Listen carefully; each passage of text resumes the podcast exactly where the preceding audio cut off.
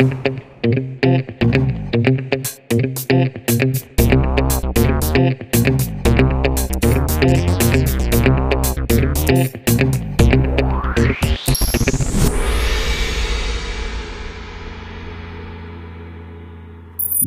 ad una nuova puntata di Gong 10 minuti con Round 2, il podcast che quotidianamente vi aggiorna su tutto quello che succede nel mondo videoludico.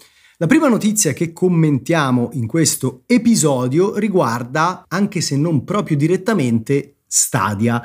Non proprio direttamente perché, insomma, Stadia ormai è molto ai margini del mercato della chiacchiera videoludica e forse questa news ribadisce ancora di più che c'è stato ormai un definitivo allontanamento da quella che era la visione iniziale, ammesso e non concesso che servisse un'altra news a confermarlo. Esatto, diciamo che in generale eh, l'idea di Google era quella di arrivare sul mercato eh, in maniera molto molto diversa. Ricordiamo che c'erano intenzioni di eh, implementare tutta una serie di feature di cui non si è poi nemmeno visto l'ombra. Non dovevano esserci al lancio, ma non sono mai arrivate né mai arriveranno.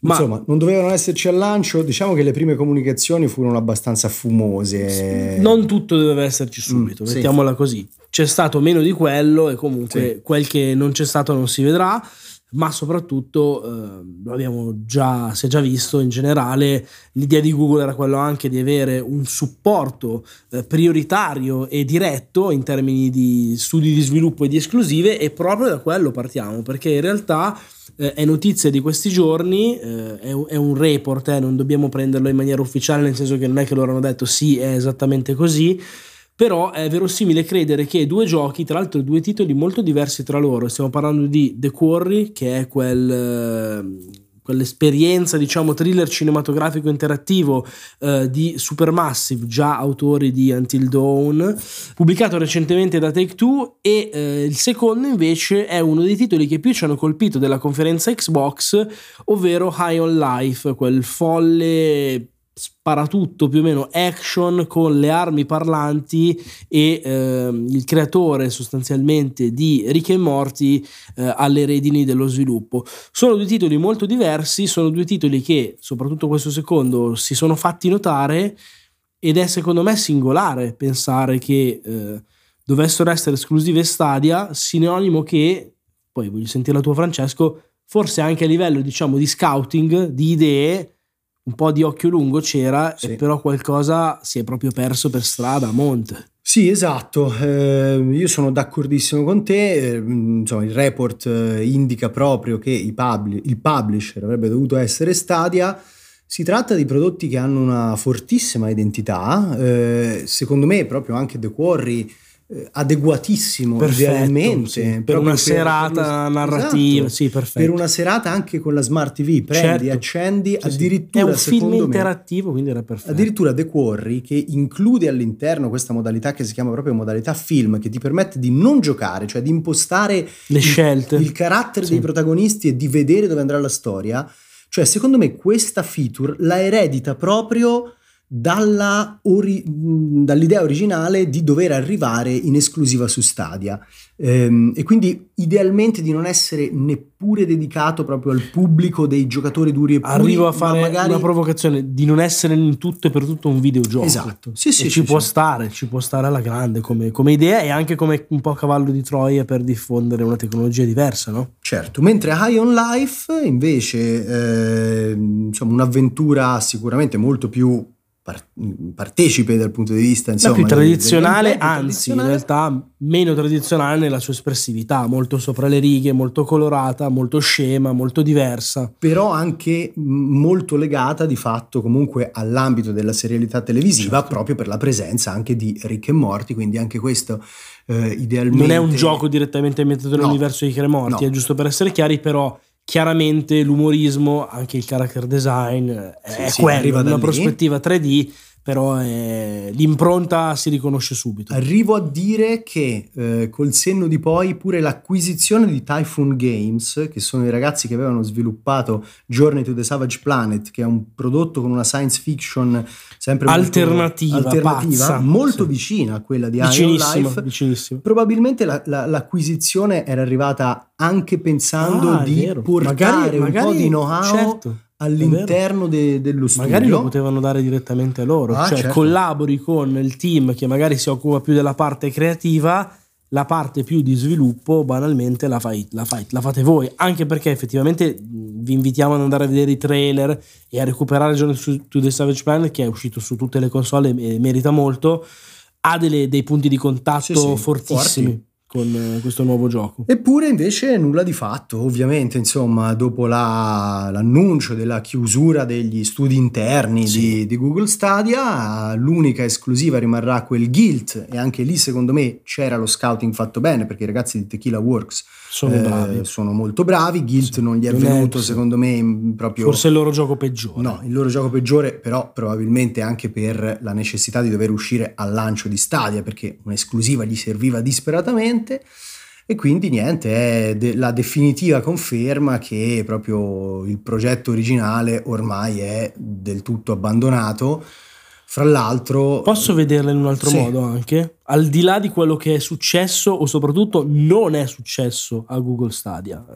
Io ci ho messo veramente una pietra sopra e se devo essere proprio sincero sarà anche un po' il mio pessimismo a parlare, ma non ci ho mai veramente creduto perché Google aveva secondo me tanto da dimostrare e anche da dimostrare in termini proprio aziendali. L'abbiamo vista tante volte avere idee brillanti, lasciate là. E Sì. Stadia è l'ennesima di queste. Voglio però inquadrare la questione in una maniera leggermente diversa, ovvero se eh, sono stati bravi in Google a creare o comunque a identificare dei progetti con tanto potenziale, è bello che qualcun altro abbia creduto in quei progetti, abbia dato una seconda possibilità, che di fatto è una primissima, eh, a dei titoli che comunque del valore ce l'hanno. Adesso Sì, sì. magari, anzi senza il magari, io sicuramente sono più istintivamente portato verso Ion Life perché è proprio quella roba che parla al giocatore che sono io. Però è comunque bello che delle produzioni che sicuramente avevano dei meriti non siano morte con Stadia, perché Sì, il rischio a volte c'è di C'è, cose c'è. bellissime su cui lavori per tanto tempo, chiudono la cosa, è successa una serie animata di Netflix che leggevo qualche settimana fa, studi che hanno lavorato un paio d'anni, professionisti che addirittura nemmeno possono far vedere il materiale Sì, perché sì. poi è di proprietà loro, finisce tutto così e ciao. succede anche nei grandi publisher Certo. eh, che cancellino progetti e tu non, Eh, non sa- il pubblico non saprà mai, Mai, certo. a che cosa stavano lavorando. Citiamo in conclusione il fatto che eh, comunque Stadia, se non esiste eh, più Formalmente quasi come un servizio suo. come un servizio significativo per il pubblico, diciamo così, perché formalmente c'è ancora, però diciamo che la frequentazione non è proprio ai massimi livelli. Eh, Stadia, anzi Google, re- si è un po' reinventata vendendo la tecnologia di Stadia ai publisher che vogliono portare i loro prodotti, eh, cioè trasformare i loro prodotti in prodotti da giocare eh, attraverso il cloud computing. Ecco, eh, hanno lanciato questa tecnologia che si chiama Immersive Stream for Games e la stanno vendendo con buoni risultati. Fra l'altro, per esempio, la versione cloud di Resident Evil Village che arriverà su Switch è proprio animata da eh, questa tecnologia. Powered di by fatto- Stadia. Esatto. No, non powered by Stadia perché Sì, me sì, il no, certo. no, no, no, chiaro, no, no, sì, per- per- perdonate, certo, però diciamo che eh, a livello pratico è quello, senza quello. chiaramente avere il logo di stadio, no, assolutamente, certo. E quindi magari in una qualche maniera qualche cosa si salva, anche perché eh, di fatto la tecnologia di streaming era veramente efficace, era proprio il servizio che commercialmente, economicamente, comunicativamente non, non aveva, non era proprio molto a fuoco. Però se questa tecnologia aiuterà qualche progetto ad arrivare anche su Switch o su altre piattaforme o in, altre- in altri formati, diciamo magari su Smart TV, potrebbe anche Bene essere così, bene bene così. così. Nella seconda e ultima parte di questo episodio non vogliamo commentare una notizia, ma vogliamo darvi brevemente qualche impressione su A Plague Tale eh, Requiem, stavo per dire Innocence, ma eh, quello è il 2, è il 2, il, il primo lo abbiamo giocato eh, grazie al eh, Tribeca Film Festival che ha eh, realizzato eh, insomma un'iniziativa veramente interessante perché c'era la possibilità di acquistare un biglietto sì. e di giocare via Parsec, quindi via streaming, visto che siamo Una anche puntata un po' sullo streaming. Esatto. Oggi, eh, c'era la possibilità di giocare i, i, titoli selezionati per questa edizione. Eh, uno di questi era proprio il secondo a Plague Tale. L'ho giocato per un'oretta. Posso dire solo velocemente che il fatto che si sia selezionato Plague Tale per me è già abbastanza surreale, nel senso che eh, gli altri titoli menzionati erano profondamente diversi da quello di Asobo, molto più indipendenti, molto più stile appunto festival del cinema, del cinema un po' così, sì. un po' particolare, con una sensibilità diversa, laddove invece Plague Tale vuol fare un po' il blockbusterone sì. AAA e tra l'altro in questo senso eh, c'è stato un passaggio importante dall'1 al 2, l'1 è stata la grande sorpresa, nel 2 si vede che a livello produttivo hanno spinto un po' sull'acceleratore, no Francesco? Sì, sì, sono d'accordo che, che sia stata fra l'altro una scelta proprio antitetica sì. rispetto a tutti gli altri, perché tutti gli altri poi hanno un piglio narrativo molto forte, quindi si concentrano sulla sceneggiatura, che sia da Oxenfree a Immortality, si, alcuni parlano come Immortality proprio di cinema come sistema e come mondo. Sì.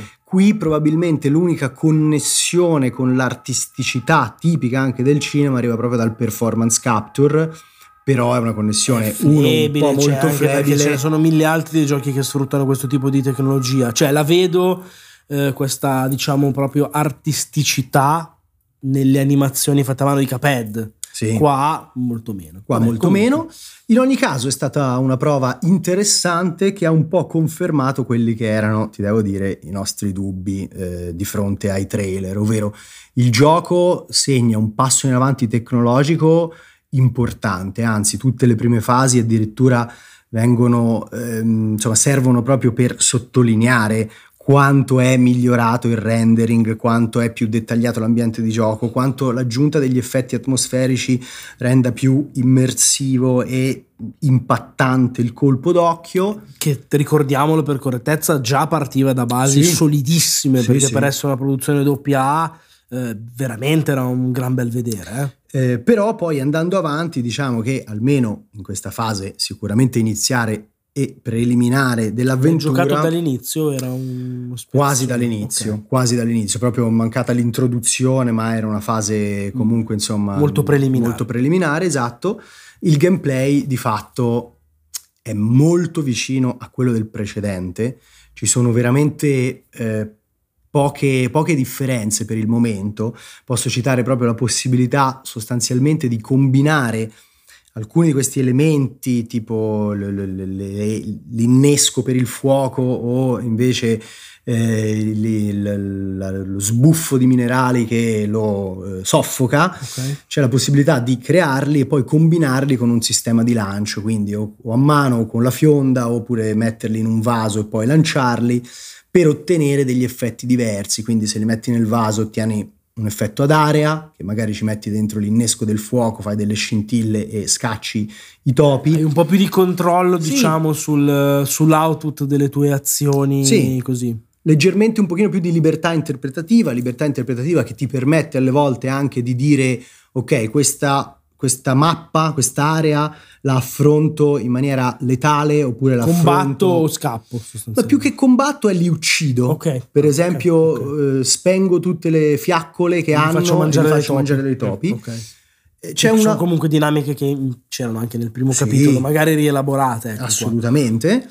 però ecco complessivamente il sapore dell'esperienza è molto vicino a quella del precedente capitolo e rimane ancora tutto un po' di, di, di, di storture, di piccoli bug, eh, di imprecisioni, basta mettere un piedino fuori dalla luce per venire completamente eh, mangiati dai topi, attaccati dai topi, l'intelligenza artificiale ogni tanto lacunosa. si blocca, è lacunosa, magari entra in uno status di alternanza infinita perché vuole avvicinarsi a te, ma poi ci sono i topi, quindi scappa, torna indietro, allora vuole avvicinarsi a te Come quindi, se avesse due stati in contemporanea. Esatto. E, ehm, e quindi allora non mi è sembrato ludicamente né proprio rifinito né con delle idee così nuove capaci di dare un, un gusto diverso a quell'avanzamento che mescola sempre stealth e puzzle game eh, e, che è, e che è molto molto tradizionale, molto molto classico.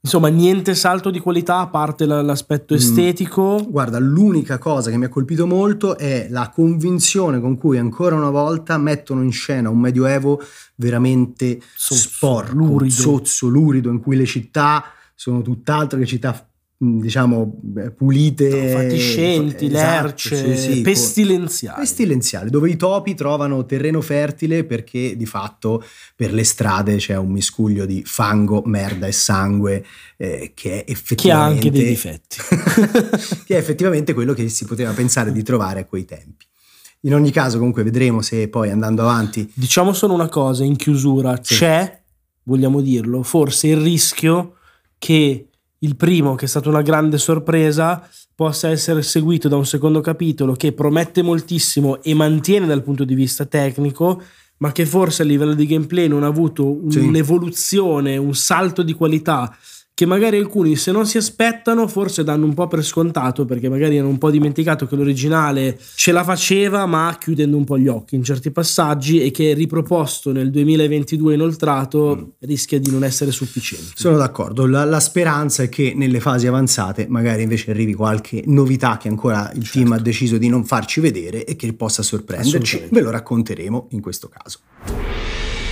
Grazie per aver seguito un'altra puntata di Gong, 10 minuti con Round 2, ma tanto ogni giorno sforiamo. Oggi proprio alla grande. Oggi quasi 20 minuti con Round 2. Come sempre l'appuntamento è per domani sulle principali piattaforme di podcast e se volete seguirci in live su Twitch.